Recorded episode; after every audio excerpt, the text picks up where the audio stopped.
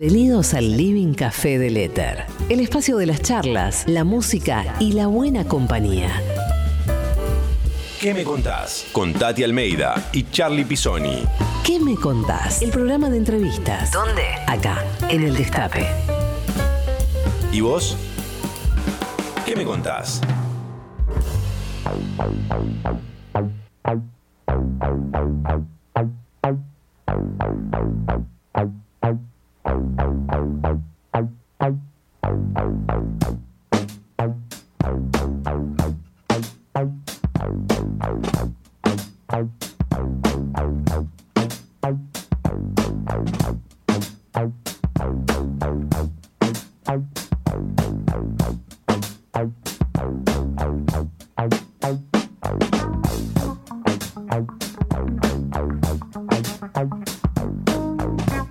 Buenos días a todos, todas, todes. Esto es ¿Qué me contás? De 12 a 13.30 aquí en el Destape Sin Fin, en el Destape Radio, en el Destape YouTube, en Telecentro, en todos lados. Y aquí a mi lado, la co-conductora, la productora general, locutora y Miss Argentina de los Derechos Humanos, Tati Almeida. Demasiado, ¿no? Efectivamente, acá estamos, como todos los sábados, de 12 a 13.30 en nuestro programa. ¿Qué me contás? Por supuesto, un sábado muy especial, porque bueno, no podemos olvidarnos de la paliza que nos dieron, pero atenti, ¿eh? No nos han vencido, ¿eh? Así que encantados, los esperamos. Y acá estamos con nuestro programa. ¿Cómo, ¿Cómo viviste esta semana, más allá de la bronca, de la tristeza, de la angustia, de, de- de saber que nos va a gobernar la ultraderecha en la Argentina? Eh, ¿Cuál es tu análisis? ¿Por qué la gente, el pueblo argentino, votó a Victoria Villarruel y a Javier Milei? Bueno, mira, primero hay que tener muy en cuenta que lamentablemente, eso que hemos dicho siempre, un pueblo unido jamás será vencido. Se ha demostrado desgraciadamente que el pueblo se equivocó. Y además no hay efecto sin causa, Charlie. Hay que buscar las causas, que hay muchas, hay muchas. ¿Algunas? Entre otras, entre otras, mientras los fachos se organizaban y de qué manera nosotros, los del palo, peleándonos entre nosotros, sacándonos el cuero, a voz en cuello, criticando, y eso es muy triste. Así que esperemos que, que hayamos algo aprendido y que la unidad sea verdadera. Todavía no, no le he sentido, para nada, ¿eh? pero hay que estar unidos, viejo. Sí, acuerdo Tati, pero también eh, disiento en que evidentemente, no sé si el pueblo se equivocó, pero sí eh, algo hicimos mal o, bueno. o al- algo está pasando en este gobierno que no pudo también, este, eh, digamos, si tenemos 40% de pobres en nuestro país, evidentemente las cosas se están haciendo muy mal y, y- y nosotros los que formamos parte del espacio nacional y popular queremos que el pueblo sea feliz. Y el pueblo no es feliz y el pueblo tiene bronca y hay que escuchar esos reclamos y algo se está rompiendo. Bueno, ¿no? ¿saben? En esa- en- Pri- en- en- primero, Charlie, pueblo somos todos, ¿eh? Ojo, Sí, sí, sí. Todos somos pueblo. Y además, sí, hay muchas cosas que realmente incluso no se han cumplido, pero también hay que tener memoria. ¿Cómo heredamos este gobierno? Como tierra arrasada con Macri, ¿eh? que es lo que va a hacer otra vez ahora. Entonces, las cosas hay que analizarlas con tranquilidad. ¿Y qué querés que te diga? Basta de echarse culpa. Ahora pa'lante, con mucha fuerza y mucha unidad, que es lo principal, ¿eh? Sí, sí, es lo que se viene. Aprendimos de, de ellas este, a, a resistir en los peores momentos. Bueno, Uh. vamos a tener que dar nuevamente las batallas que hay que dar. Eh, por los recursos naturales, por IPF, por las políticas de memoria, verdad y justicia, por la exesma, Mm. eh, porque no haya despidos. Bueno, tantas luchas que vamos Sí. a tener que dar. Elijamos también alguna de las batallas que hay que dar, ¿no? No vayamos de lado a lado, elijámoslas, porque la verdad que se vienen momentos muy difíciles para el pueblo argentino, para la militancia, Pero- sobre pero- todo. a cuidarnos principalmente, Sí, ¿no? pero ¿sabes qué pasa, Charlie? No te olvides que hay muchas cosas que es por ley. Entonces no lo van a sacar tan barato. Tiene que pasar por el Congreso. Y ahí no estamos tan mal en el Congreso, ¿eh? Bien, Así sí. que arriba ese ánimo. Vamos, vamos arriba. Nosotros te acompañamos aquí en ¿Qué me contás? hasta la una y media y nos viene a visitar acá al estudio Fernán Mirás. Va a estar divino. con nosotros. Ah. Este actorazo que nos va a estar acompañando este, durante todo nuestro programa. Vos que estás del otro lado, te comunicas al 11 25 80 93 60 y te queremos escuchar con nuestra consigna. ¿Qué me contás? ¿Qué me contás? Al 11 25 80 93 60. Te escuchamos, queremos escucharte, queremos saber qué opinás de este momento y te podés llevar grandes premios porque nosotros tenemos muchos premios, Tati. ¿Sabés Sí. qué? Gracias a tu amigo Carlos Rottenberg tenemos dos entradas para ver Para mí, para vos, en el Multiteatro, una obra multipremiada y ganadora de mejor comedia en Broadway. Ahí estamos viendo la placa. Soledad Villamil, Laura Novoa, Paula Rasenberg, etcétera. Todos ahí en el Multiteatro, dos entradas para vos. También un bolsón de frot frutas y verduras agroecológicas de los compañeros y compañeras de ECAS. Eso. Empresa Cooperativa de Alimentos Soberana. Está en redes ahí en arroba somos ECAS. Mirá qué ricas este, esas mandarinas que están ahí. Y después tenemos para regalarte también una cena en La Capitana. Bodegón y Bermutería ahí en Guardia Vieja 446 de nuestro amigo Kirno Costa. Ahí mirá qué lindo que está. Si no fuiste, te recomiendo que vayas. Y si no tenés plata para ir, y participá de las entradas y por ahí te las ganás, perdón, las entradas, la cena para dos personas. Bueno, Tati, todos ellos nos tienen que contar una consigna. ¿Qué me contás? Ah. ¿Qué me contás, Tati? Bueno, mira, yo te voy a contestar.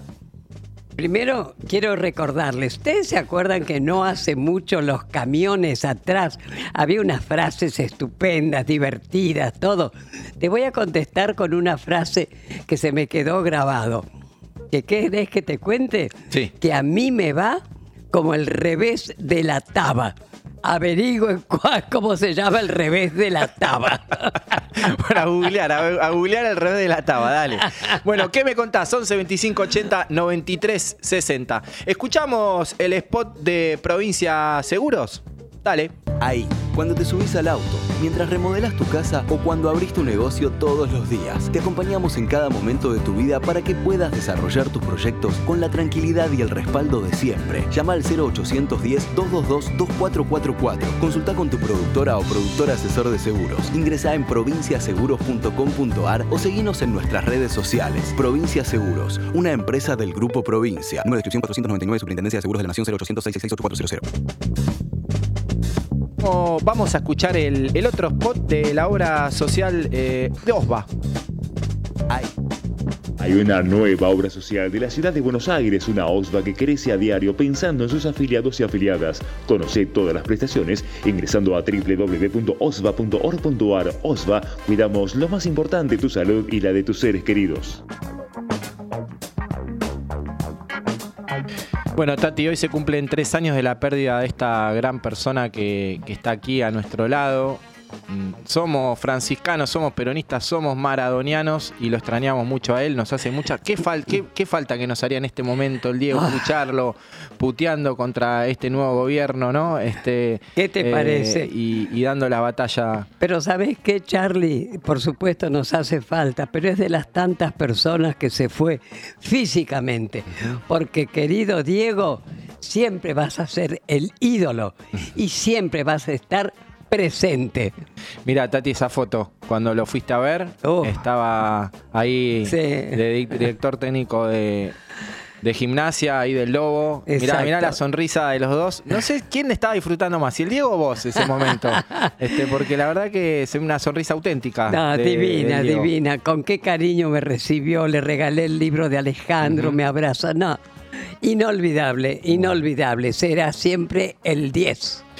Lo recordamos con esta canción de la Guardia Hereje para verte gambetear. Gracias, Dios.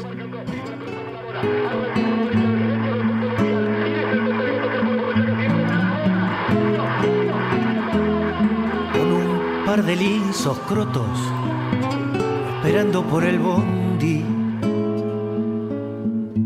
De Fiorito a Paternal, las pisadas, las rabonas, son los chiches que los viejos no te podían regalar. Y en la villa se juntaba jugaban los pendejos para verte gambetear del riachuelo para el mundo, desde el cielo hasta el infierno.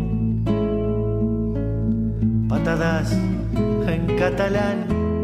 Llaman a Diva manguearle milagros a San Genaro. Porque entrabas a jugar y se juntaron. El jet y la camorra. Para verte gambetear 30 millones de negros transpirando en tu remera para jugar un mundial, más regalos que un cumpleaños, más premios que la quiniela, más baile que el carnaval y en los barrios faltaban televisores para verte gambetear.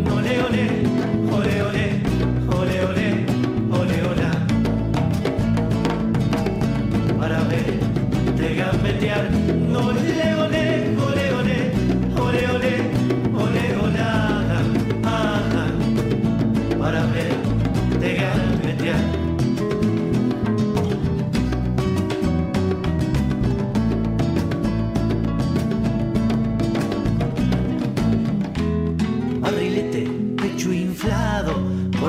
sol de nuestros sueños.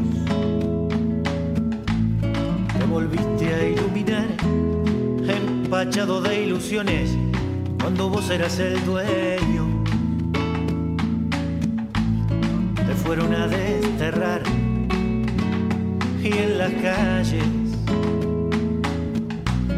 cada lágrima fue el precio para verte gambetear gordo, cara de galleta, caminando medio chueco, siempre echado para atrás, como no te daban pase, te piantaste de los muertos, como te iban a parar y rezamos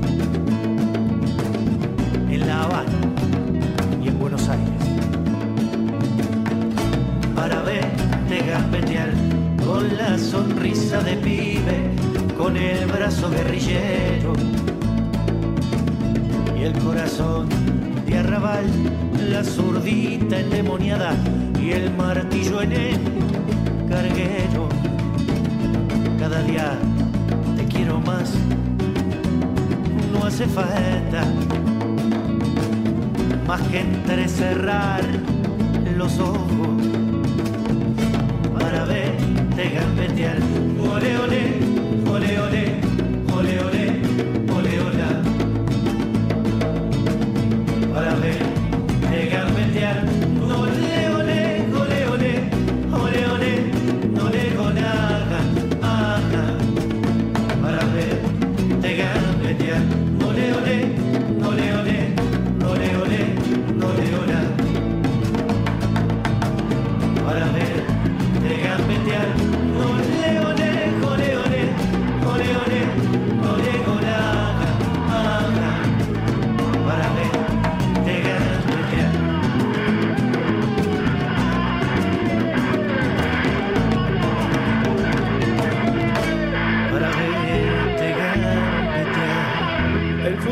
Deporte más lindo y más sano del mundo. Eso no le quepa la menor duda a nadie.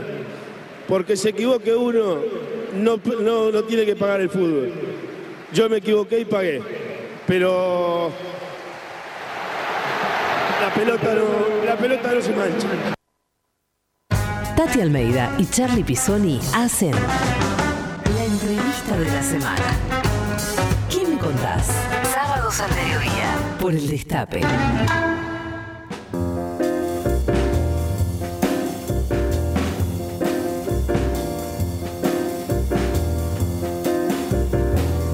Qué lindo homenaje al Diego que hicimos. Pequeño desde aquí, un porotito desde aquí, pero el, el- el homenaje que, que se merece en este día tan especial para todos los maradonianos, todos los que somos de la iglesia maradoniana. Exacto. Tati, está acá ya nuestro invitado.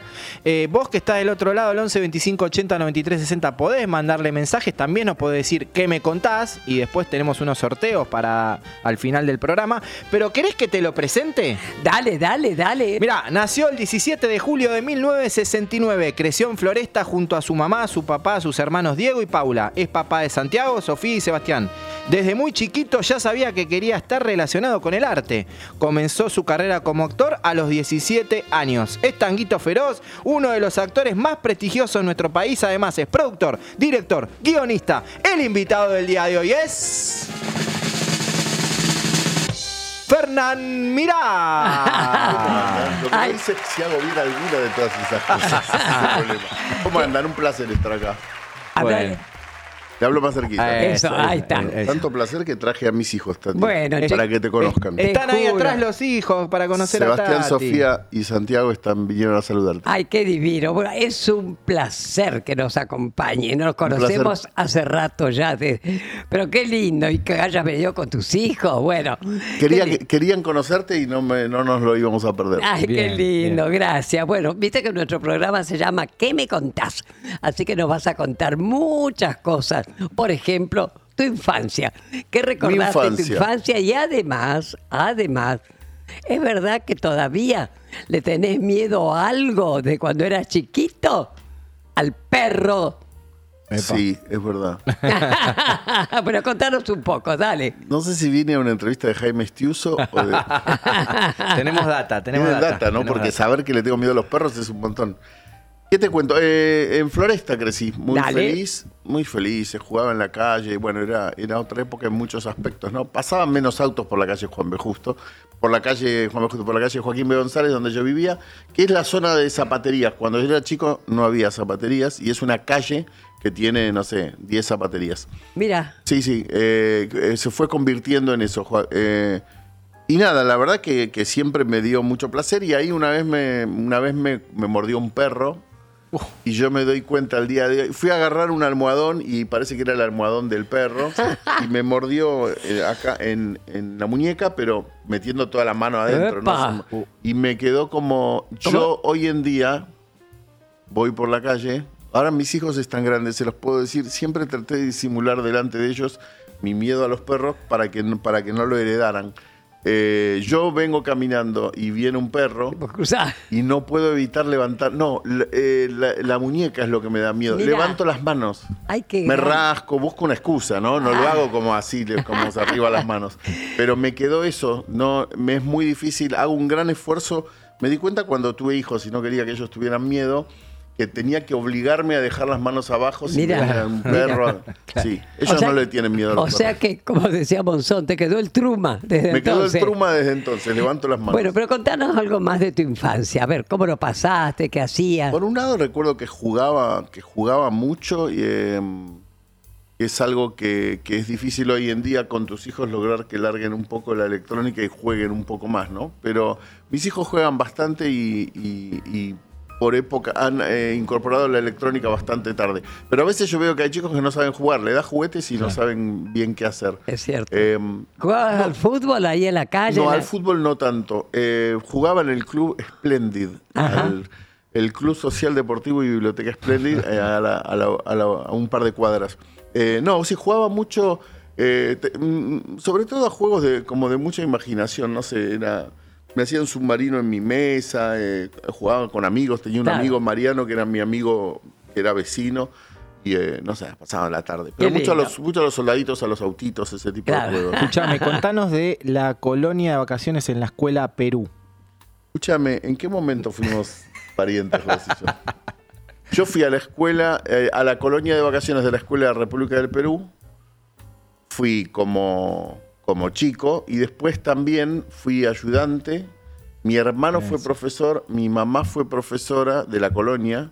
Mi papá trabajó. Hubo un momento en que trabajamos Toda todos la en la colonia. Sí, hubo veranos donde Era una casta, la casta. Éramos la la famosa colonia. la, la casta de la colonial. Eso. Pero la verdad es que también tenía que ver con que no había Mirá, ahí guita para ir de viendo una foto vacaciones. de la escuela de Perú. Ah, mirá.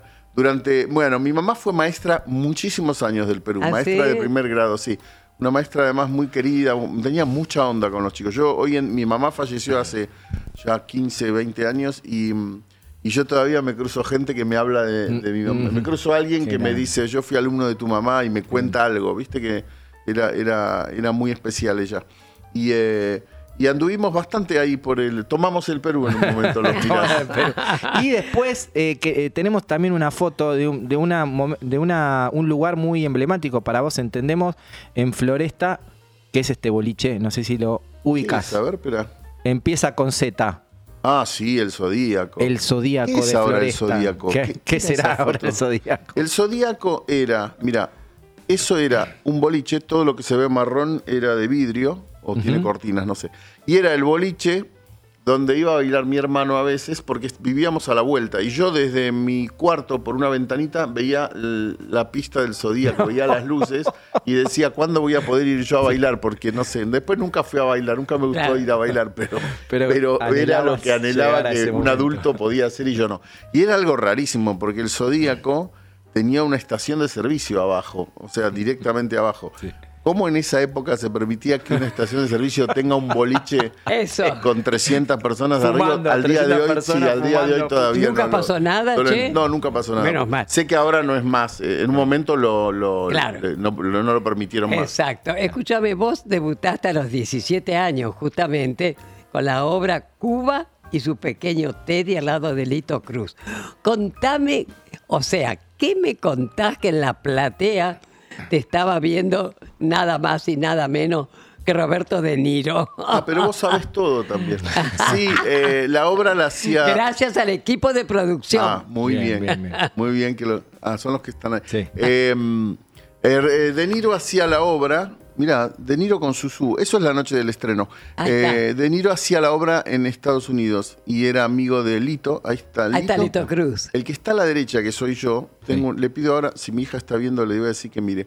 Esa remera yo la tengo guardada. No. Sí, que es la primera obra que hice. Y hoy estábamos por venir para acá y mi hija viene y me y digo, ¿ya estás lista? Sí. Y viene con la remera esa No, puesta. ¿La tiene puesta? No, no, la tenía puesta hoy y le digo, Sofi, no es para usar, es- eso es un recuerdo que tengo. Pero porque lo puedo usar yo, qué sé yo. Te voy a decir lo que me dijo porque tiene más humor negro que yo. Me dijo, bueno, si no me dejas la voy a tener que usar recién en tu velorio. Voy con tu remera de después más guacha que yo. Qué divina. Sí, sí, sí, es muy graciosa con esas cosas. Y eh, bueno, y esa remera hoy existe. Bueno, Lito era muy amigo de De Niro, era amigo de De Niro y fue a ver la obra en Nueva York.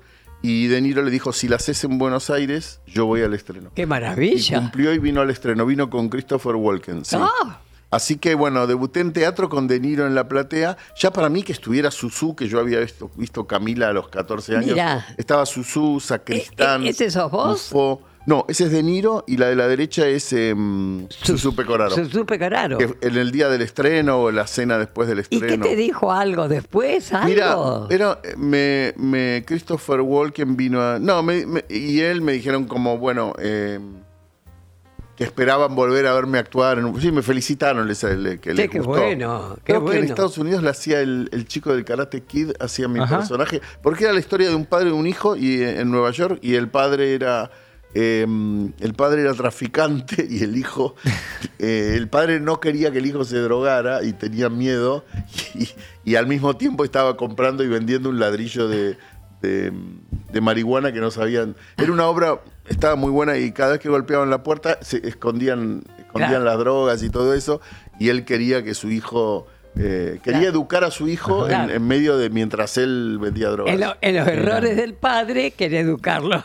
Sí, sí, y el hijo quiere ser escritor y, es- y admira mucho a un escritor de teatro. Que, todo es real, porque eran todos personajes reales.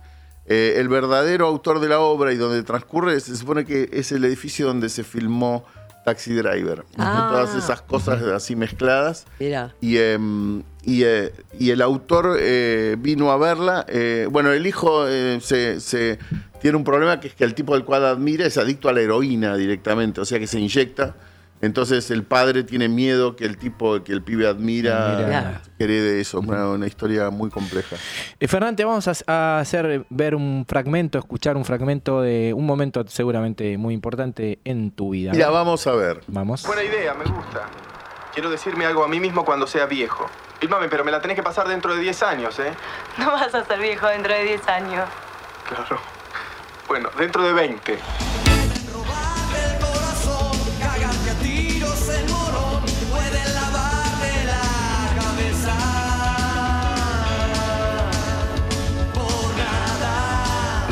Vendas, porque no tenés con qué comprarme. Vos no estás en condiciones de no querer. O cantás para mí, o no cantás nunca más. La escuela nunca me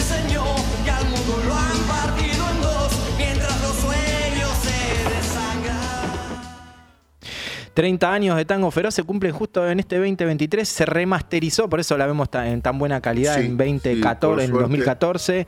Eh, y bueno, ¿cómo fue ese momento para vos en tu vida? ¿Qué es lo que cambió? Si tuviste en algún momento algún miedo por todo lo que estaba pasando. Sí, miedo también, pero por suerte yo, yo ya trabajaba hacía, no sé, 3, 4, 5 años y eh, creo que es la segunda película que hice y eh, fue, fue tanto éxito que es un- nada, era una maroma, ¿viste? Era, era muy estresante también. Eh, porque sentís que medio todos te piden algo, estás muy demandado Sí. eh, y hay algo que tiene un éxito tan grande que... mm, que Yo me siento identificado cuando veo hoy a alguien joven que le pasa algo así, ¿viste? Como que digo, "Mm, qué, qué miedo. eh, ¿Qué tiene que ver con el. Qué miedo el de él, digo, ¿no? Que eh, sentís que no sabes qué carajo tenés que hacer Claro. y además el miedo, la automática, eh, a la vez hay un miedo a perder eso. Que. Decís, ¿qué se supone que es esto? Y, y hay algo que tiene que ver con cómo capitalizarlo y es muy difícil, no hay mucho que puedas hacer, tenés que seguir. eh. Para mí fue una suerte porque yo ya tenía como una vocación desde hacía mucho cuando llegó la película y había estudiado teatro, entonces toda la parte estresante sentía, bueno, de última es el costo por hacer lo que me gusta, así que... Claro. Eh, pero tuve muchos, me recuerdo eh, Susu, eh, Pecoraro, eh, Dufo, eh, todos diciéndome, tranquilo, por ahí, mm, por ahí nosotros nos pasamos toda la vida esperando que nos pase eso Claro. alguna vez y a vos te pasó muy joven. Lo principal es que lo disfrutes y te relajes. Recuerdo Marrale también diciéndome. Qué eso. bueno. Sí, tener gente grande, ¿viste? Yo siempre escuché mucho a la gente grande. Qué siempre lindo. me parece que es un que es muy importante. Acá escuchamos mucho a la gente grande. Vos De, tampoco ju- te- de juventud acumulada. No, no. Juventud acumulada. Ah, juventud perdón. acumulada lo voy a usar. Eso. Ah, me eso. diste, me diste la frase justa en el momento justo, porque ya empiezo a necesitar frases para, para que no me digan que soy un viejo de mierda. mis hijos, ¿viste? Uno ya necesita No, juventud eso. acumulada. Acordate. Bueno, escúchame, con Tanguito pudiste conocer bastante más sobre el rock nacional, ¿no? Sí, yo era bastante fan igual, Justamente sí. en ese momento, ¿qué figuras fueron importantes para vos? Mira, yo era, yo tocaba la batería Ajá. cuando era desde muy chico también. Eh, ya no sé, bueno, yo trabajé en la colonia del Perú para comprarme la batería. Es grande. Trabajé Mirá. como ayudante y con la plata de la primera vez que trabajé un verano en esa colonia, me pude comprar una batería muy barata. Y al año siguiente la pude cambiar por una, poniendo más plata, ¿Por todo cuál? por la revista Segunda Mano, Ah, comprar una batería. Entonces, como tocaba, era bastante melómano. En mi casa se escuchaba mucha música, que creo que es un gran estímulo para los chicos. En mi casa, mis hijos también escuchan mucha música y toca un instrumento cada uno. Están aprendiendo violín, bajo y guitarra, el más grande, eh, y tocan hace un tiempo. Y me parece que es buenísimo, no para ser músico, para la vida, la música es buena. Entonces, eh, yo era muy melómano y me gustaba mucho y conocía mucho del rock nacional, incluso conocía eh, el famoso cassette en esa época de Tanguito, que era el único que había grabado. Eh, entonces, no, yo conocía mucho el, el, del rock nacional y a- además el productor de la música de Tango Feroz es David Lebón. Todos los solos que se escuchan, que se supone que son de Viravent, es David Lebón el que toca. Pavada. Eh, claro. Y, eh, en- y entonces yo la, la primera reunión de Tango Feroz conocía a David Lebón. Yo ya con eso estaba hecho. O sea, podía- Claro. sí, no podía creer que lo estaban conociendo a David, que me parecía, Cerú Girán me parece una de las bandas más. Eh, y yo además tocaba, entonces como yo, yo tocaba también la guitarra, poco, como yo tenía que hacer el playback y los demás eran músicos en serio, Cristian Judurcha, los Caín, los otros músicos con los que hacíamos los musicales, el primer día yo sentía que no me iban a, no me iban a creer, ¿viste? Decís, bueno, tenemos que tocar con este pelotudo que va a estar haciendo playback mientras nosotros somos músicos. Eh, no sé, Judurcha era baterista de, de, de, de- Delito Vital, o sea, eran unos Claro. músicos del carajo. Los que están en la peli, que se los ve y que también tocó él en- en el disco. Entonces yo le dije, miren, yo toco mejor la batería, toquemos un poco. Entonces yo toqué y to- lo que yo sabía tocar y ahí como que me gané la confianza de que yo era un músico en realidad. mirá. Y entonces eh, para mí fue como la, la aprobación de, de sentirme más cómodo con ellos y Sí. con Antonio Viravent Qué también. lindo. Escúchame, sos papá de Sebastián, que ya lo vimos. La altura que tiene ese Se- chico. Sebas- no, Seba tiene altura, altura eh, más estándar, que es el, el de 11. Ah, Santi tiene 15 y eh, sí, tiene altura Ginobili. claro. Y además son los, los y mellizos. Sofía. Sofía. Sofía y Sebastián son los Messi. Claro. Y eh, la que quería usar mi remera de la obra hoy. y, eh, y Santi tiene 15. Bueno, justamente, ¿qué es lo bueno de ser... Perdón, Santi es un mellizo, pero hacia arriba, ¿viste? Escúchame, lo bueno que tiene ser papá y, ¿por qué no, también los problemitas, ¿no es cierto? Mira, eso tengo que decir ahora. Hay una foto ahí Ahí que, es no son ellos, pero que circula en las redes. Ya me pasó el otro día en un programa, por ¿Ah, eso lo sí? aviso. Claro, es una foto de unos fans que nos sacaron una foto por la calle y en las redes figura como... Como el tú- otro día fui a un programa y me regalaron un vinilo de mi vida.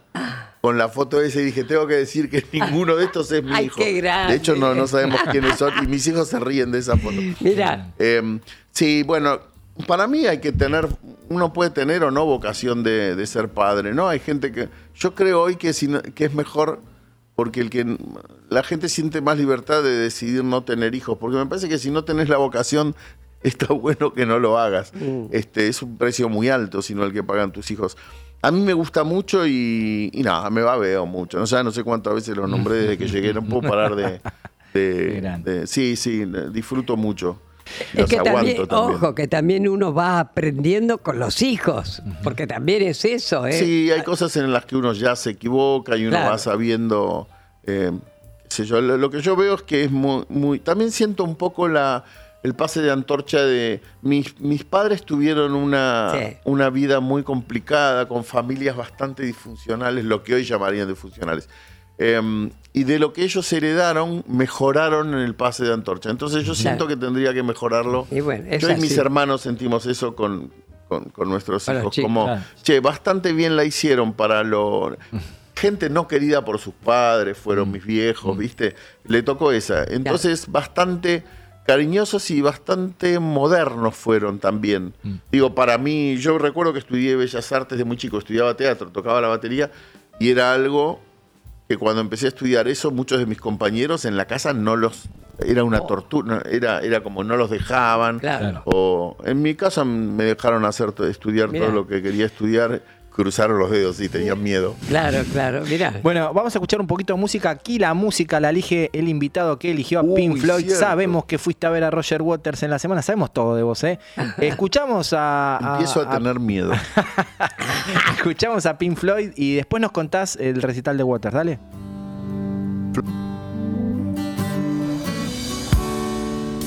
Estás escuchando a Tati Almeida y Charlie Pisoni. ¿Qué me contás? En el Destape Radio.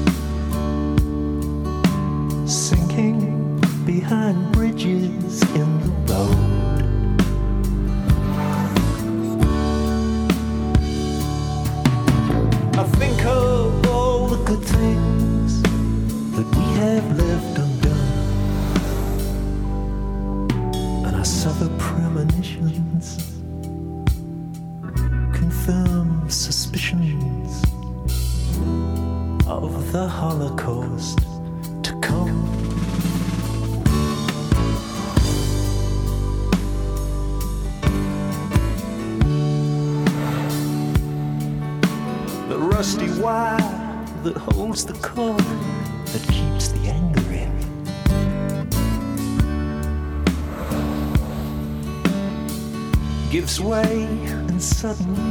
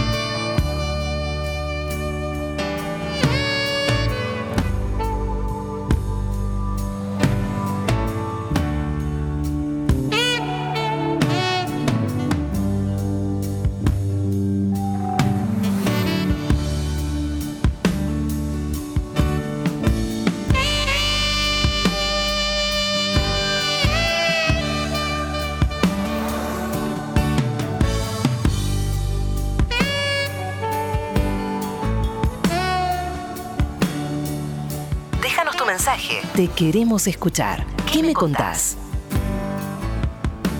Estamos escuchando a Pink Floyd con Fernán Mirás. ¿Fuiste a ver a Waters esta semana? Fui a ver a Water, fue una, una experiencia. Yo lo había visto cuando hizo El lado oscuro de la luna, no había visto cuando hizo The Wall. Ajá. Eh, amigo de Tati. Amigo de Tati. Y, eh, y vos sabés que entre otras cosas, una cosa que me pasó fue que en un momento eh, dije, ¿qué lo parió? Se está haciendo cargo por todo el rock que no se hace cargo de, la, de la política, digamos. ¿viste? Hay, un, hay un anuncio al principio que dice, si te molestan mis opiniones políticas, andate al puto bar a, a tomarte algo. Eh, un cartel que aparecía al principio. Y hay algo curioso ahí, porque es un poco el chiste, como decía recién, el chiste de Capusotto de que, lo, de que el rock se inventa. Hay un, un sketch inventa- donde cuenta que inventan el rock los Rolling Stones y los Beatles para distraer a los jóvenes. Em, el promedio de, com- de- de compromiso respecto a la realidad histórico-social que tienen lo- eh, que tiene el rock no es un promedio tan alto. Uno recuerda los que sí, ¿no? Pero, y además recuerda festivales que se han hecho en función de eso. Entonces hubo un momento en que sentí, hijo de puta, se está haciendo cargo por todos los que no se hacen cargo, ¿no? Y por eso se está comiendo el garrón que se está comiendo de, de amenazas y de que de intentos de suspender el show. Bueno, nada, una, una payasada, pero es muy importante, ¿viste? Ver un tipo que todavía, así, más allá de lo que de espectáculo que es el rock y todo eso, que. Bueno, para mí los, los, los Pink Floyd, para mí, no Pink Floyd Synth Waters, pero ya sería otra discusión. Pero siempre las letras fueron lo mejor, eh, no lo mejor, digo, eh, es del rock, es la banda que tiene mejores letras y que son más existenciales. Siempre habla de cosas más profundas de las que hablan en general las canciones del- del rock. Y, eh, y me parece que además que puedan, nada, que estén comprometidos con la realidad, no solo poética, sino histórico-social, me parece conmovedor. Un mensaje muy fuerte contra la guerra y contra quiénes son los que originan la guerra. Muy fuerte, muy duro Mirá. el mensaje de Water. Muy jugado también. Es una persona que tiene 80 años, que podría estar en su casa disfrutando de, de- de la vida y eh, se la está jugando. Realmente se la juega. Y Es no hay muy muchas personas, como dice Fernán, no hay Muy- Mm. muchas personas en el ambiente de la música que No. sean tan jugados como esta persona, Roger Yo creo Waters. que hay algo también medio paradójico. El otro día justo escuchaba un mensaje que era contra Lali Espósito por, eh, Ah, de alguien por, eh, por, eh, por, por- por dar su opinión política, claro, contra Milei en este caso. Y a mí me pasa que, por un lado, primero que es su postura política, se puede equivocar o no, digo, quiero decir, no, no tenés que compartirla. Pero para mí el hecho de que alguien como, como ella, que cuando ves que alguien que en este momento está abriéndose una carrera internacional juega. y está ganando un montón de guita, como Claro. para... eh, es como si yo entiendo que alguien de clase muy alta piense que ella está traicionando a su clase, porque ella ahora es de clase alta, porque es una mina que hace un show y gana en dólares y, y está haciendo una carrera impresionante. Eh, ¿Qué necesidad tiene de estarse preocupando por los que menos tienen? Porque eh, lo que ella cree en relación a, a Milei es que no va a ser lo mejor para la mayoría. Ella no está hablando por ella, está hablando, ella no necesita nada. se juega, se juega, Sí, querida. además Ah. podría tener una vida mucho más cómoda, importándole un carajo lo que le pase a los demás. Y eh, lo que es curioso es cuando ella es atacada por gente que, es de clase baja, que decís, che, pero lo está haciendo por vos esa persona. Eso. Podés no estar de acuerdo, puede ser que no compartas, pero esa persona podría quedarse, Claro. sería mucho más cómodo quedarse callada en su casa eh, haciendo canciones y Eso nada más. la tenemos que invitar, che. Sí, por favor, No. por favor, Tati. Van, vos Sí. que conseguís todo, con- Eso. tenés que, con- tenemos que conseguir a Lali, dale.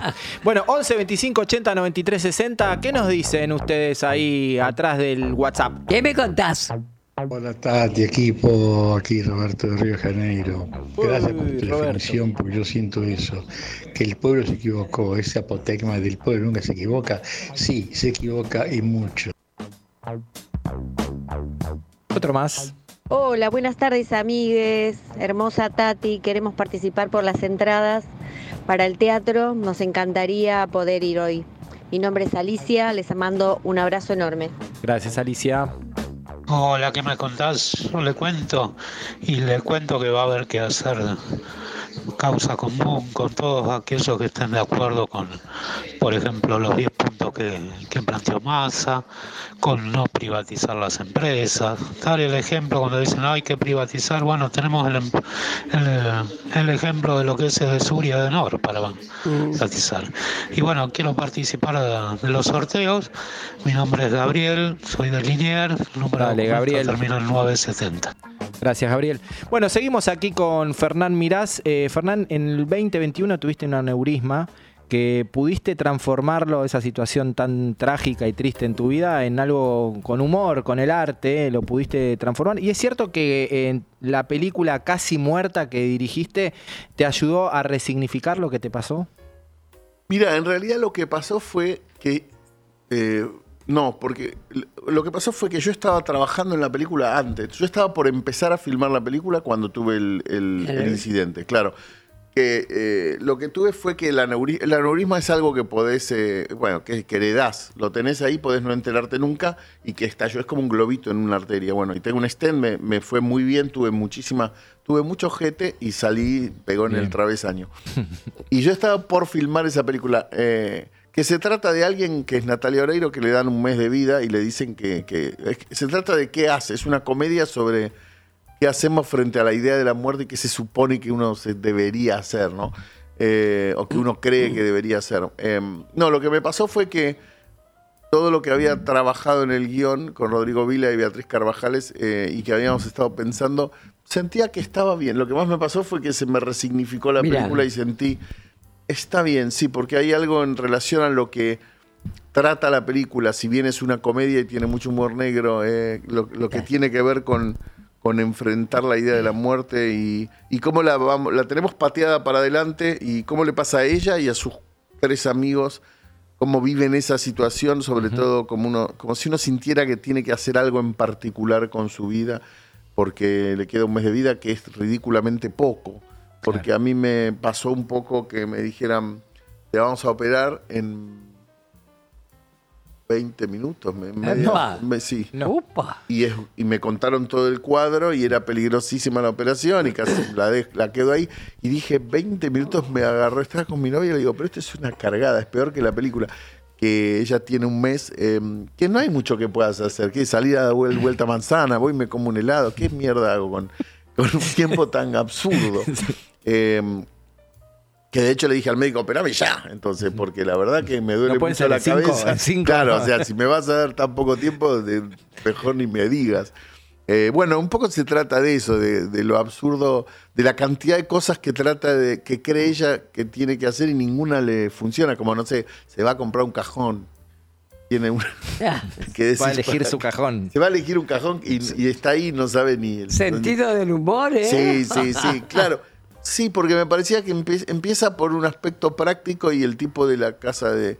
En realidad está un poco basada esa escena en algo que me pasó con mi hermano cuando murió mi madre. Tuvimos que ir a elegir, a hacer ese trámite. Eh, el cajón. Que es entre el dolor y el absurdo. Y el tipo nos quería vender un cajón caro y nos empezamos a...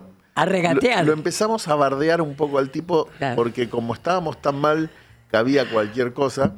Entonces mi hermano empezó a decir, el más toraba, yo quiero el más toraba, eh, el más barato. eh, y el tipo se ponía incómodo y no sabía si hacíamos chistes. Y bueno, un, po- un poco esa es la escena de la película donde van y ella lo, lo bardea al tipo que le quiere vender un cajón y se da cuenta que la verdad que comprar un cajón no te... Claro.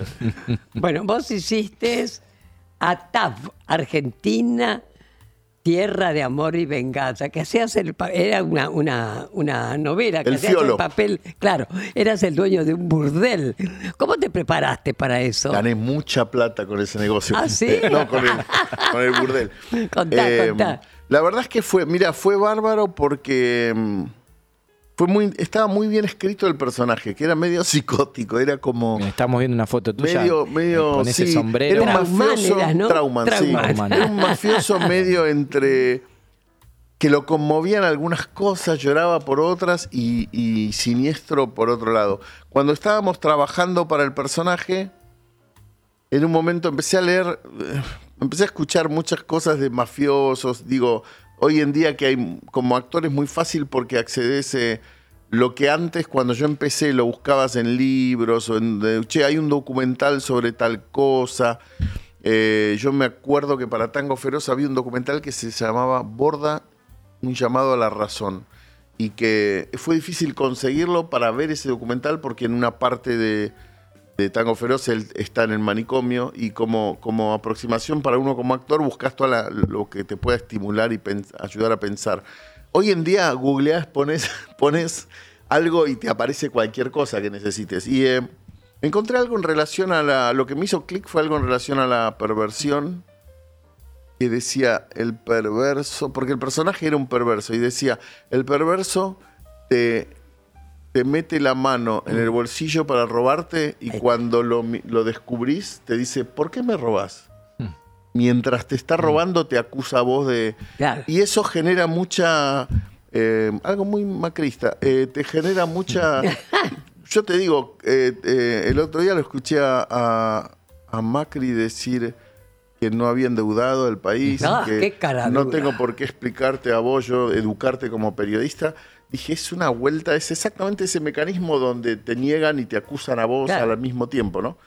Yo lo único que espero por su salud es que él se dé cuenta de que nos está mintiendo y que no empiece a creerse que él no endeudó a. Argentina, porque ahí ya sería más peligroso. Bueno, había algo de ese mecanismo que sentí que era, que era Trauman, que era... Entonces era como un poco el parámetro que tenía siempre de que cada vez que yo hacía algo acusaba a los otros eh, de, de lo que estaba haciendo él. Y eso me, me, divertía mucho hacer de Trauman porque era muy impune también. Claro. Los malos son divertidos de Eso, hacer. escúchame, vos sos un estupendo actor. Ay, muchas gracias. Dijo. de TV, de, de- de- de cine, TV, todo. Bueno, ¿hay algún personaje histórico que te gustaría interpretar? ¿Te ha quedado alguno, Mira, iba a ser digamos? Napoleón, pero me cagaron esta Eh, semana. ay, ¿viste? Pero, este pibe. eh, no, ¿sabes que no? no? No hay uno que haya pensado. Sí Ah. pienso, y creo que va a pasar indudablemente, que hay algo de los últimos 30 años de la Argentina que creo que, que en algún momento deberían...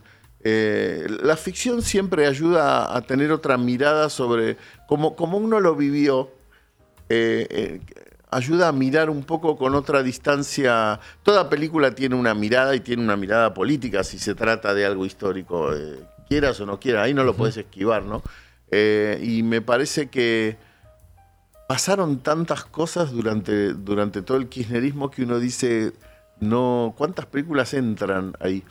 Y, eh, y me parece que hay algo de toda esa zona que, que estoy seguro de que va a terminar siendo ficción en décadas, no ahora, ¿no? Ahora lo tenemos muy cerca. Eh, pero a veces lo pienso porque pasó todo muy rápido también, pareciera. En realidad tiene que ver con, es un poco lo que dicen de la Argentina, pas- pasan, son tantas cosas tan rápido que no, no llegás como a, a Claro. reaccionar. Bueno, Fernán, escuchamos un poquito más de música que elegiste. Silvio Rodríguez, El Necio, ¿dedicado a alguien en especial? El necio porque me parece extraordinario, eh, así como hablábamos de Roger Waters antes, primero que es una letra que para mí llega en un momento en el cual pareciera que algunos de los referentes se van a olvidar, ¿no? Como que está la esperanza en el establishment de que estos se van a dar vuelta o se van a olvidar. Y te aparece un tipo como Waters que sigue pensando lo mismo, o un tipo como Silvio que hace esta letra donde dice, es, es- es extraordinaria toda, de cada palabra de esa letra es perfecta en relación a que te vengan a invitar a que seas lo que ellos quieren que seas y que te dejes de joder. Todo, para mí todo siempre tiene que ver eh, es el chiste de que no existe más la lucha de clases, no existe más la política. Todo es la lucha de clases. Es la lucha de clases lo que yo decida pagarle a mi empleada Tal o cual. tenerla en blanco. Y es la lucha de clases porque siempre te retan cuando te quejas. Y se trata de eso. O sea, yo he vivido desde los 90 eh, una clase dirigente que no hacía nada o no se quejaba. Y entonces parecía que estaba que nada se podía cambiar. Y en cuanto alguien apareció a quejarse, Néstor. lo empezaron a tildar de cosas y empezaron, eh, ¿viste? Y es lo que te pasa, uno lo ha vivido hasta en una cooperativa de teatro, Sí, en sí, distintas situaciones, en el centro de estudiantes, que alguien, alguien dice algo y es como, oh, este que viene, ¿viste? Este viene". Yo una vez estuve en una reunión de consorcio donde No, eh, ¿por qué alguien avisaba Yo no para, voy más. porque alguna vez lo tuve, alguna vez lo hice. Uno tiene que aprender de todo. Estaba en una reunión de consorcio y había que decidir si se ponía una rampa para discapacitados. Y, alguien dijo, che, vamos a hacer un arreglo, aprovechemos y hagamos la rampa porque yo tengo la información de que va a ser obligatorio. Bueno, sí, sí, sí, no, sí, sí, sí, no. Y, alguien dice, perdón, hay una persona sin una pierna en el edificio. No puede ser que estemos discutiendo eso. Y una señora al lado mío me dice, ¿por uno? no. Y dije, bueno, No este te es el puedas. prototipo de la hija de remil puta. O sea, por un re, por un señor sin una pierna, Qué horror. vamos a gastar plata. Bueno, yo es Ah. eso. Yo trato de, de votar y de pensar y- o de apoyar las causas en las cuales eh, también se asfaltan las calles por donde yo no paso. Claro. Porque, ¿qué te digamos, es como Bien. si vos dijeras, mira, yo, a mí asfáltenme eh, Belgrano, Floresta, Palermo. Yo ando por ahí más Sí, o sí, menos sí. y voy al teatro a trabajar por, por el bajo. Afáltenme esas, las demás déjenlas de tierra. Bueno, escuchamos al necio Silvio Rodríguez, amigo de Tati Almeida también. ¿eh? Lo amo. para no hacer de mí con pedazos, para salvarme entre únicos e impares, para cederme lugar en su parnaso, para darme un rinconcito en sus altares. Me vienen a convidar a arrepentirme, me vienen a convidar a que no pierda. Me vienen a convidar a indefinirme. Me vienen a convidar a tanta mierda. Yo no sé lo que es el destino. Caminando fui lo que fui. Haya Dios que será divino. Yo me muero como viví. Yo me muero como viví. Yo me muero como viví.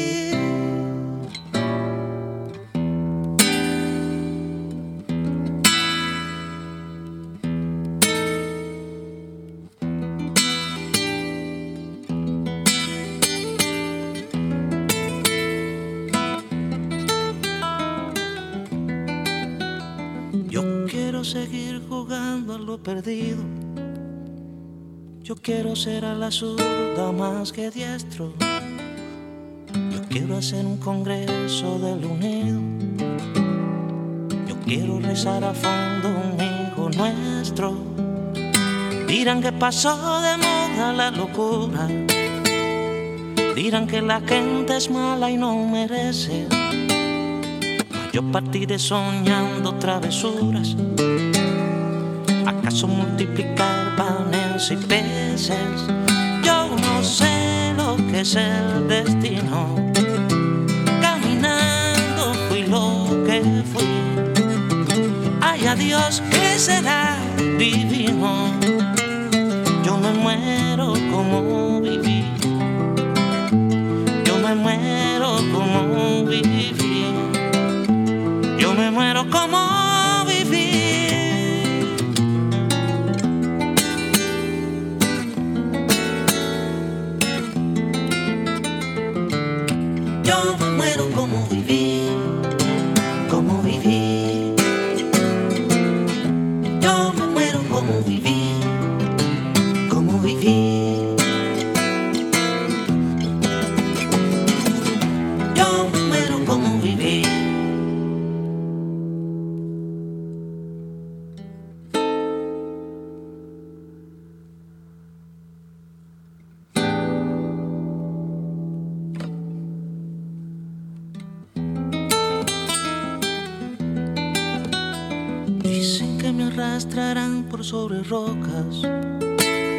Cuando la revolución se venga abajo. Que machacarán mis manos y mi boca, que me arrancarán los ojos y el badajo. ¿Será que la necedad parió conmigo? La necedad de lo que hoy resulta necio. La necedad de asumir al enemigo. La necedad de vivir sin tener precio. Yo no sé lo que es el destino.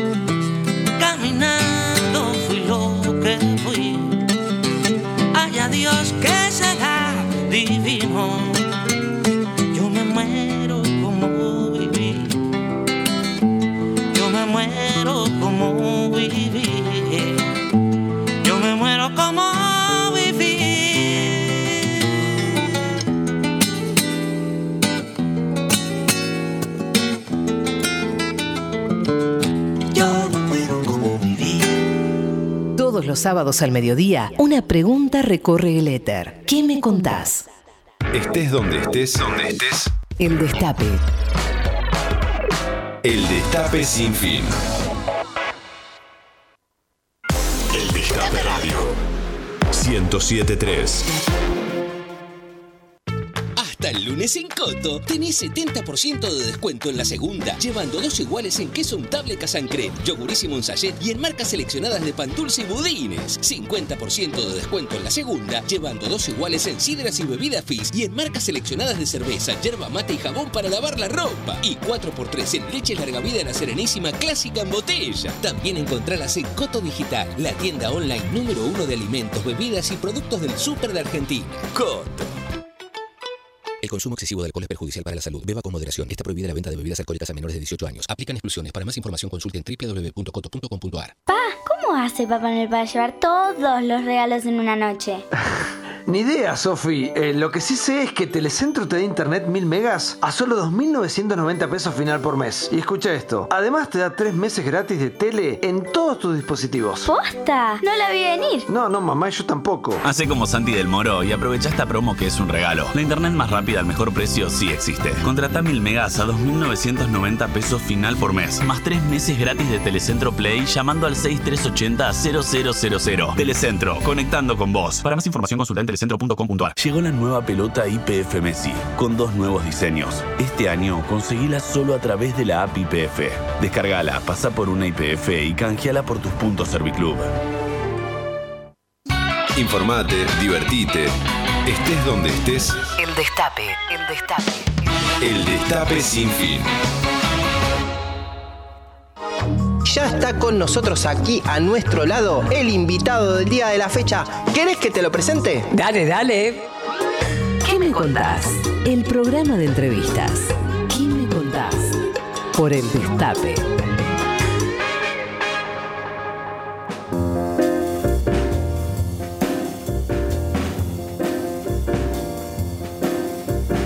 Seguimos en ¿Qué me contás? con nuestro gran invitado Fernán Mirás y vos que estás del otro lado, tenemos premios para vos 11 25 80 93 60. Contestanos, ¿qué me contás? O mandale un mensaje acá a nuestro invitado, a nuestro gran invitado que tenemos aquí con nosotros. ¿Cómo les va, eh, Tati? Eh, quiero dejarle un mensaje a Fernán. Eh, cuando yo trabajaba en el equipo de orientación, e iba a la escuela Primera Junta, ahí en Campichuelo y Rivadavia, conocí a su mamá que nos regaló unas entradas para ver a Fernán en el teatro. Esa. No recuerdo qué era, pero bueno, eh, no me acuerdo la, la obra, pero este, quería contarle eso, porque siempre que lo veo me acuerdo. Qué lindo. Un cariño para todos. Gracias. Hola Charlie, hola Tati, soy Daniel de Benavide. Bueno, nada, estoy emocionado escuchando a Fernán, este, muy, muy, bueno, muy bueno como actor, pero además esta empatía que tenemos en este momento, que no me conoce, no importa, eh, eh, es Roger Water, que, ella- lo haya ido a ver y que haya hablado así tan bien de él. Coincido 100% con lo que dijo. Yo fui el martes a verlo. eh, y, y lo banco, lo banco en, en sus 80 años, pero to- es cierto lo que dijo de la música y es cierto lo que dijo de la letra. Bueno, lo sigo escuchando, beso enorme. Qué lindo, gracias. Hola Charlie, hola Tati. Hola. Hola Fernán, de paso. Eh, feliz de Villa Santa Rita. ¿Qué les cuento? Les cuento que Tango Feroz fue la primer película nacional que fui a ver al cine. Eh, me llevó mi vieja, si bien eh, gorila, eh, anti, antimilicos. Así que, que nada, le pareció muy importante que la fuésemos a ver. Y nos llevó a mi hermano y a mí al cine a ver esa, esa película. Y fue la primera película de cine nacional que vi en el cine. Bueno, un abrazo enorme. Un abrazo. Bueno, seguimos, Tati. Bueno, querido, vos sos un actor, una persona muy comprometida, no tenés ningún tipo de problema de decir lo que pensás, ¿no? Bueno, a propósito, ¿qué me contás el domingo lo que ocurrió hoy? ¿Qué pensás? ¿Qué pasó el domingo? ¿Qué pasó ayer? El partido. Eso. Y me parece que como chusmeteábamos un poco recién afuera, eh, De micrófono. me parece que son, de- sí, son demasiadas cosas para evaluar. Me parece que hay que evaluar. Eh, yo primero pienso que hay algo difícil que es que el kirchnerismo siempre vivió, creo que el progresismo, ¿no? Pero el último que es el kirchnerismo, siempre vivió atajando pane- penales, siempre arrinconado. Entonces es muy difícil la autocrítica. Eso nos trae un problema porque es- un, movimiento que nació criticado, entonces te- tenés que ver cómo haces la, la- autocrítica. Creo que es un momento donde se, por un momento, por un lado queda en evidencia es mucha la gente que la está pasando demasiado mal como para pensar en cualquier otra cosa y a la cual le parece una boludez una cantidad de temas que al progresismo le parecen importantes y eh, me parece que también hay gente que, que realmente es egoísta, digamos, ¿no? De- pero no es, to- no es toda la gente que, que votó a, a Milei. Mm. Me parece que hay una parte de esa de la gente que, que- donde yo reconozco al tipo que siente que no tiene mucha información sobre la política y no entiende ya qué carajo le están diciendo. Y vino uno que grita y le parece que bueno, que se vaya todo al No. carajo. Es verdad también que si cuáles son los derechos que se supone que te están diciendo que te van a venir a defender si vos sentís que no tenés muchos derechos. Yo creo que ocho años de, de recesión es mucho, no sé si no tengo referencias anteriores nuestras de, de- de todo ese tiempo y que eso tiene un costo muy alto. Y me parece que, mm, que, bueno, uno ha defendido lo que le parece lo menos peor siempre y me parece que en ese sentido era mejor, eh, estamos frente a- al abismo otra vez para nosotros. Nosotros yo recuerdo mucho el macrismo, eh, la desaparición de la información, porque desaparece, empezó a desaparecer Total. la información y los datos al punto tal de que Macri pueda decir, a convencer a una parte de la gente de que él no endeudó al país, que Ah, creo que qué- seguramente qué es la decisión más grave y más complicada Tal porque cual. condiciona toda la política económica y esas son decisiones que se toman afuera, no se toman acá. Encontrás un traidor en en- un traidor en el país, pero eh, cómo condiciona el Fondo Monetario Internacional, bueno, y eso, el lawfare, todo eso condicionó muchísimo hasta no sería, no hubiera sido Alberto el candidato directamente, sin todo ese aparataje en contra. Yo creo que la, el establishment, el poder económico, logró lo que quería, que es que eh, hay un problema también. eh, hay, hay dos cosas. Una es si la derecha se está volcando en el mundo, eh, porque en parte la propaganda siempre habla de, la que, de que la derecha está, se está, eh, siempre lo ha dicho, aun cuando ganan por poco. Hay, Noam Chomsky plantea que en los 80 no había ganado por tanto la derecha, pero que Uh. el- la propaganda era el vuelco con Reagan y Thatcher, este, de- de- a- el vuelco hacia la derecha del mundo. Eh, pero en este caso son muchos los gobiernos, incluso en países que no tienen problemas económicos, que se han volcado a la derecha. Lo que pasa es que hay algo también en relación a si la.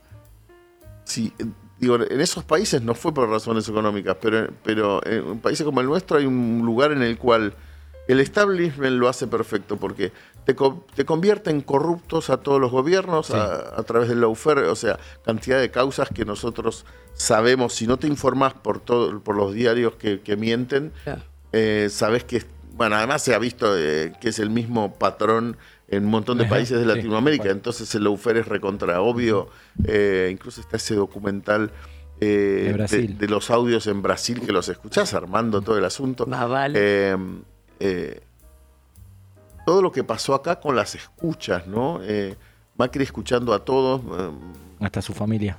su familia, pero eh, a los candidatos que hacen lo que todo el mundo dice, bueno, Bullrich aceptó morfarse con este, esta galletita porque debe tener cosas de ella también. Eh, pero para la gente de a pie hay algo, eh, para mí lo que logra el establishment es que sientas que la democracia en realidad no, eh, este es el costo. Digamos, llega un momento en que la gente dice, bueno, la verdad, me- democracia me chupa un huevo porque a mí no me da un mejor modo de vida. Entonces lo que hace es eh, culpar a los políticos que tiene sus razones, pero eh, eh, sale perfecto. el- la trampa es perfecta, como siempre pasa con el poder económico, que probablemente es el que más tiempo gana y la anomalía es cuando no gana. Eh, pero me parece que es un momento muy difícil para, para mirar muchas cosas. Me parece que es un momento de que surja, eh, tal vez se, se haya que cantar otra canción y hay que ver cómo, cómo podría Nuevos liderazgos. Sí, me parece que las cosas tienen que tomar otro. Yo, yo no puedo no decir que más allá de, de las cosas que alguien pueda considerar, este, que, que uno pueda considerar errores de Cristina, hay una cantidad de cosas que no hubieran pasado sin el lawfare y, y también con la soledad de Cristina como, como, Como mujer, como actor, sí. como actor político, porque cuando llega el momento en el cual ya te tiran dos tiros a la cabeza y estás viva porque no salió y la reacción de los propios es casi nula. Nada. Es muy difícil. Digamos, yo entiendo el que hace unos años decía Cristina es la que tiene que volver, tiene que hacerlo. Y yo a veces siento que tiene todo el derecho a decir, chicos, me voy a casa, porque la verdad es que si no saltan ustedes cuando me podrían haber matado. eh, eh, eh, ese me parece que es el hecho más traumatizante para mí, que es como no ocurrió, no entendemos cómo fue que no ocurrió. A la vez eso ah, lo han usado para legitimar que, bueno, para él estaba armado, ¿no? pero la poca reacción de- del país frente a eso. Sí, acordate eh, el famoso, si se mete con Cristina el quilombo que se va a armar, no se armó un pito de quilombo, nada. Sí, yo, yo, yo creo que hay una parte ahí, porque además, eh, si vos estás en desacuerdo con los modos del kirchnerismo, podés estar en desacuerdo y eso, si ello ha generado rispideces dentro de, de los, de los propios, cuando te tratan de pegar un tiro en la cabeza, Ah, eh, no, no puede ser que no puedas moverte de ahí. Y Bueno, yo creo que hay, es, es multicausal el problema que, que Uh. tenemos ahora y me parece que hay que pensar todo lo que se pueda, eh, juntarse todo lo que se pueda. Eso. Tomar aire y, y respirar para volverlo a Y pensar. tirar para adelante. Sería bueno que, que nuestro presidente pueda ser respons- hacerse responsable de algo, porque me parece que también hay, viste, hay algo ahí medio nabo. No puedes decir no soy, no me siento responsable de nada, es un montón. Fernán, te va- queremos hacer eh, ver y escuchar un fragmento de tu ópera prima, El peso de la ley. Pero a mi prima, ¿qué? tu ópera prima. Dirigiste y actuaste en esta obra que vamos a ver un fragmento. A ver. Paradójicamente, no importa la definición de justicia, lo que importa es lo que podemos probar. Memoria no le falta. ¿Usted es mi abogado? Sí, ¿por qué? ¿Tenés algún problema con las rengas? Es una mujer. Se los está juzgando por los motivos equivocados. ¿Cómo te crees que, que se nombra un juez? ¿Cómo te crees que llegaste a juez? La familia judicial. Paradójicamente, no importa. Ahí estaba. Mencionaste mucho al lawfare. Eh, bueno, hiciste una película dedicada a la temática de la justicia. ¿Qué pensás de lo que se viene, no? Porque se viene un gobierno con Javier Milei, con Victoria Villarruel, con Mauricio Macri, donde ya vivimos una, un poder judicial viciado que persiguió, que condenó a militantes, a dirigentes. ¿Qué pensás del- de, la, de la justicia actual y lo que puede llegar a venir en estos cuatro años? Me parece que no quiero ni pensar. Eh, me parece que, nada, tengo el recuerdo de lo que pasó durante el macrismo de eso y no sabemos qué pedazo del macrismo está acá adentro. Y, y los que no son macrismo igual dan más miedo por muchas otras razones. Eh, el caso de la vicepresidenta es como increíble llegar a- hasta esa instancia. Eh, yo creo que entre todos los componentes que yo nombré antes, entre los cuales está una parte que es la autocrítica, una parte que es el contexto internacional, donde esto está pasando en el mundo, aún- en países donde no, donde no, eh, donde no hay tanta crisis económica, también creo que tal vez estamos frente. Hay un aspecto en el cual es un poco. fue un poco suicida la decisión de. la decisión de la. de muchos de los votantes. Yo creo que hay una. como una reacción donde no parás y decís, che, hay algunos factores de. Yo entiendo el que está hinchado las pelotas de la crisis, y, pero, pero hay otra gente que. mm, Yo creo que es mucha la gente que votó y que.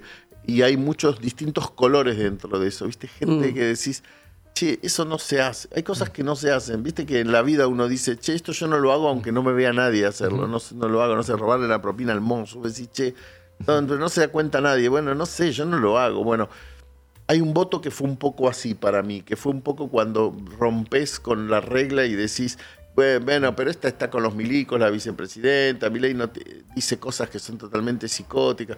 Bueno, va, no importa, viste, como una, como una falta de conciencia del, del peligro del voto. No digo que todos los votantes sean eso, digo que también me parece que hay un elemento que es Claro. bastante eh, complejo. Me parece que, el- que con respecto a la justicia eh, van a hacer lo que se les canta el culo. El poder, el poder eh, judicial está totalmente Totalmente. Arruinado, es muy, es muy difícil. Conozco gente como por la película, eh, la película yo la escribí con, con Roberto Gisper, que es abogado. Eh, hablé con muchos jueces, abogados cuando yo estaba trabajando para la película. Y, em, y muchos de ellos sigo en contacto. eh, y lo que ellos lo que vive alguien de la justicia respecto a cómo está el poder judicial es bochornoso. Lo que sienten es bochorno. Digamos, yo conozco jueces y abogados ajena, que dicen, Dios mío, ajena". estamos. Lo que me parece un poco raro es que no pase lo mismo en el periodismo. Me Mm. parece raro que el periodismo no haga ninguna autocrítica, pero es lo mismo que he visto durante toda mi vida, porque en el 2001 me invitaban a programas y los periodistas decían, el tema de hoy es qué hicimos mal como país, y yo pensaba, pero los periodistas no, no, no hicieron nada mal. Bueno, hay algo ahí. Yo creo que Alberto ahí dejó un flanco totalmente eh, in- in- increíble, que son cuatro años de una sola campana, eh, sin voces que puedan contar la otra, la otra mirada. Y ahí entró el lawfare junto con, con un poder eh, en los medios eh, de la derecha muy, muy impune. Entonces te pueden decir cualquier cosa. Entonces, y la gente se informa por lo que escucha, no hay otra manera. Tati, Alberto Fernández debería indultar en estos últimos días Sí. a Milagro Sala y debería indultar a Cristina Fernández de Kirchner. Eso es lo que debería. En fin. ¿Qué se viene para Fernán Mirás? Mira, en principio lo que voy a hacer es cuando termine la nota presentarte a mis hijos que quieren sacarse una foto con Tati. Qué que lindo. todo lo que. Sí, Prioridad. sí. Más que Roger Waters, mira, más que Maradona, todo. Eh, eh, lo que se viene es, yo ahora estoy trabajando, eh, la verdad es que fue muy- una suerte casi muerta. Le fue muy bien, es la segunda película que yo hacía y le fue muy bien. Es muy difícil filmar en Argentina y, y los números ayudan mucho porque en HBO Max estuvo primera a nivel mundial creo que como 10 días y en Latinoamérica un mes primera. em, eh, lo cual ayuda a que tengo otros proyectos para dirigir. Así que lo que se viene es, estoy trabajando en dos o tres proyectos a la vez de que para ver si puedo llegar a dirigir el año que viene. Qué bien. Ay, sí, unas ganas me vuelve loco. Dirigir es como... ¿Te gusta? Ah, sí, es, es adictivo. Todos los directores que conozco te dicen es adictivo. Eh, es, un, es un placer muy particular y hay algo ahí de poder inventar una historia, contarla. Para mí, además de trabajar con los actores, que es como totalmente ¿Alguna plataforma y ese cómodo. proyecto? Un par sí y uno no. Pero todos pasarían por el cine antes, que es lo que pasa ahora que mm, es bastante difícil. Por ejemplo, Casi Muerta se pudo estrenar en cines, lo cual fue un golazo. Le fue muy bien en cines también. Eh, Casi Muerta es la cuarta película argentina más vista desde la cuarentena hasta acá. Epa, Sí, bien. muy bien. Ahora, y ¿qué eso va- te facilita volver a volver Eso. a Ay, ¿qué va a pasar con el Inca? Bueno, ¡ah! Yo creo también que es un momento, viste, en el cual, como he hecho el macrismo, eh, hay, hay una mecánica parecida que es que te amenazan con 40 cosas para Sí. que para ver, para que no llegues a reaccionar a ninguna Ojalá. y para que después, como son menos de las 40 que amenazaron, vos creas que, ah, bueno, eh, si Caputo no es ministro de Economía finalmente, te van a generar como, ah, bueno, por suerte es viste, Martínez de O, me quedo más tranquilo porque Eso. logramos que no sea Caputo. Bueno, mi amor, estamos llegando al final de nuestra entrevista. Qué lindo venir a visitarte. Ay, sí, para los A vos un poco también. un poquitito, sí. No, pero ha sido un placer. ¿Te sentiste Gracias, cómodo? Tati. Más o menos, la silla. Más o me- menos. Ay, bueno. bueno un placer escuchá, enorme. Nuestro programa se llama ¿Qué me contás? Queremos que nos cuentes sintéticamente alguna anécdota tuya que recuerdes. Dale. Anécdota mía. Que tendrás miles. Ah, a ver, espera. De laburo, de coso. Mira, una, una anécdota te puedo contar que me viene, que es que cuando dirigí la película em, En el peso de la ley, que como tenés DVD, aparato de DVD, te voy a dar un DVD del peso de la ley Bien, ahora. dale. A vos no, porque no lo tenés armado. Eh, cuando hice el peso de la ley, yo dirigía, el productor me dijo, en un momento me dijo, si no haces un papel, no te, no te la produzco, porque te tengo por la misma guita actuando de director y hacer un papel. Entonces yo actúo en un papel eh, y, y dirijo. Y hubo un día que mi personaje estaba dentro de una casucha de, de lata, como, una, como, una, como un tráiler, eh, y que yo estaba tenía miedo de no llegar a concentrarme si era yo el director eh, como actor. Y estaba concentrado eh, esperando acción. Que alguien diga acción. Y yo era el director también. Entonces me pasé, no sé, cuatro minutos concentrado y el equipo estaba todo afuera de la casucha. Estábamos en el campo en una cosa de metal, eh, como en un tráiler. Y de golpe digo, y abro la puerta y veo que estaban todos tirados en el piso porque estaban cagándose de risa de que yo estaba esperando que alguien grite acción y nadie iba a gritar acción porque era yo el director. Nada, me acuerdo de cuando dudé, ¿qué está pasando? Nunca tardaron tanto en gritarme acción y yo estaba reconcentrado y, y después dije, qué raro esto. Ah, me asomo y los veo a todos tirados en el piso, explotados de la risa, como diciendo, pelotudo, vos tenés que decir acción o, empezar. Qué Muy lindo. Bueno, Bueno, Fernán, querido, te así- queremos hacer un regalito acá de nuestra Eso. artista de cabecera, Ah, Emilita mirá. Artesanías, ahí en Instagram que... Muchas gracias. este, si lo querés abrir, podés Emilita. abrirlo. Y No sé, Milita, sí, sí, podés, podés, podés, porque es muy Rompelo, lindo. rompelo nomás, dale. y, y lo muestres también, sí, sí, mostralo. Qué Eh, lindo que ha qué- sido. Qué lindo, qué lindo que la pasamos con Lo Fernán pasamos Mirás. bárbaro, Sí, sí, sí, sí. Fernán. Hermoso, Ahí está. Un recuerdito Muchas para la gracias. casa. Eh, Porque ¿sabés qué? Las locas, te cuento, ¿eh? Es hermoso. Te cuento que a pesar de los bastones y las sillas de ruedas, seguimos de pie, querido, ¿eh? Mirá, yo te voy a decir una cosa. Vos sabés que para muchos de nosotros, bueno, lo que circula bastante seguido cuando pasamos épocas muy difíciles es la foto de ustedes frente a, en la plaza, frente a los soldados y Los diciendo, mirá eso, Sí. claro, mirá eso y pensás si tenés miedo. Tal cual. Voy a Gracias. llorar, así que me callo. Muchas gracias. Fernán. Nos vamos con el tema de gracias. Mercedes Sosa. Todavía cantamos. Vamos, Eso, vamos eso. a cantarlo acá. ¿Quién lo parió? y adelante para adelante, gracias. Muchas gracias. Vámonos. Todavía cantamos, todavía pedimos. Todavía soñamos, todavía esperamos. A pesar de los golpes que hace esto en nuestra vida, el ingenio del odio desterrando al olvido. A nuestros seres queridos. Todavía cantamos, todavía pedimos, todavía soñamos, todavía esperamos. Que nos digan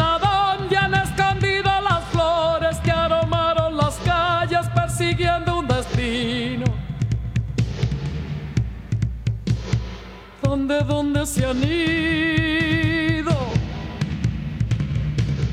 Todavía cantamos, todavía pedimos, todavía soñamos, todavía esperamos. Que nos den la esperanza de saber que es posible que el jardín se ilumine con las risas y el canto de los que amamos tanto. Todavía cantamos, todavía pedimos, todavía soñamos, todavía esperamos.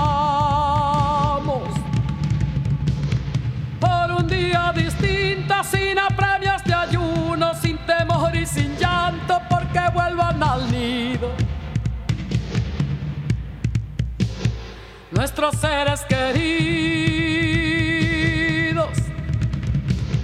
Todavía cantamos, todavía pedimos, todavía soñamos, todavía esperamos. Que nos digan a dónde han escondido las flores que aromaron las calles persiguiendo un destino. ¿Dónde, dónde se han ido?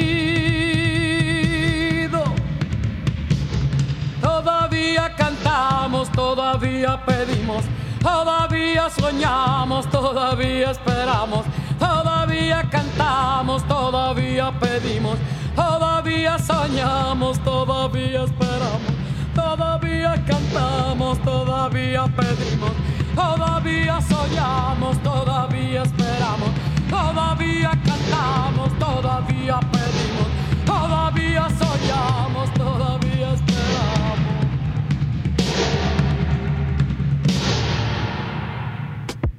Bueno, vos sabés que nuestro programa se llama ¿Qué me contás?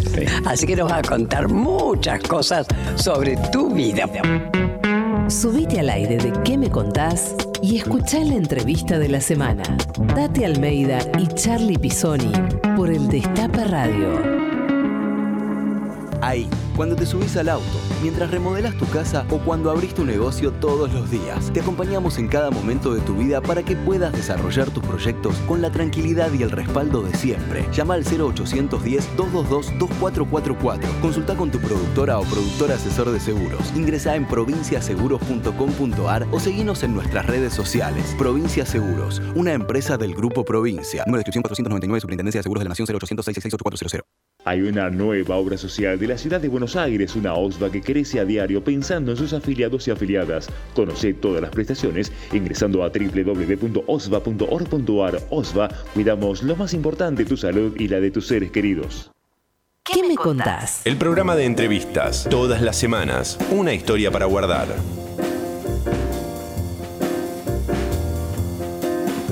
Nos estamos yendo aquí en ¿Qué me contás? Se viene una semanita cargada, se van a venir muchas semanas cargadas, pero esta semana tiene empieza por este lunes con un acto en la Embajada de Cuba. Tati, ¿vas a ir? Sí, voy, voy, sí, voy. Sí, sí, se señala la sede diplomática como lugar vinculado al terrorismo de Estado de la última dictadura militar porque allí se secuestraron diplomáticos cubanos. Por eso ¿no? me parece estupenda la- la- lo que han decidido, ¿no? El embajador, que son un encanto, y la mujer, ¿no? Así que Sí. bueno, ahí vamos a estar yendo. Tati, vos fuiste a ver Manuel Ugarte también. Manuel Ugarte. Al Gomont, en un el documental. hasta mañana hay tiempo. Yo Vayan se las recomiendo. Realmente qué personaje estupendo que fue. Y es una obra, vos vieras Felipe Piña y el hijo. Son los que han investigado, han viajado a París, a todos lados. Y el director, Fede Molnar, un muchacho joven.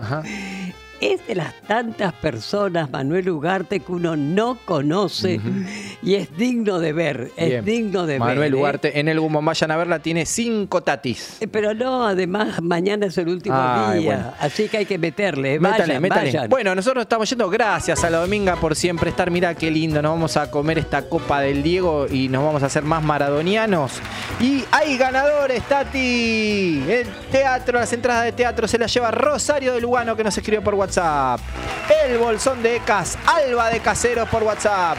La cena para la capitana Verónica por Instagram. Buenísimo, Tati. Y hoy estuvieron aquí en la operación técnica Nico Grimberg, Agustina Boto, José Chevalier, en redes Emanuel Vaquera, en la coordinación de producción Belén Nazar, Caro Ávila, Candy Cuti, producción general Lalo Recanatini. Bueno, así es, nos despedimos entonces hasta el próximo sábado, como todos los sábados de 12 a 13.30 en el Destape con nuestro programa. ¿Qué me contás? Y recuerden, ¿eh? Perdimos la elección, pero no nos han vencido. Chau, chau. Así es, chau. Se quédense, viene reunión, cumbre. Y acá nuestro productor pide, una cadena de oración por el lobo, por Gimnasia y Grima de la Plata. Hoy, que estamos maradonianos, no puede fallar. Compañeros, siempre fuimos compañeros, la, la, la.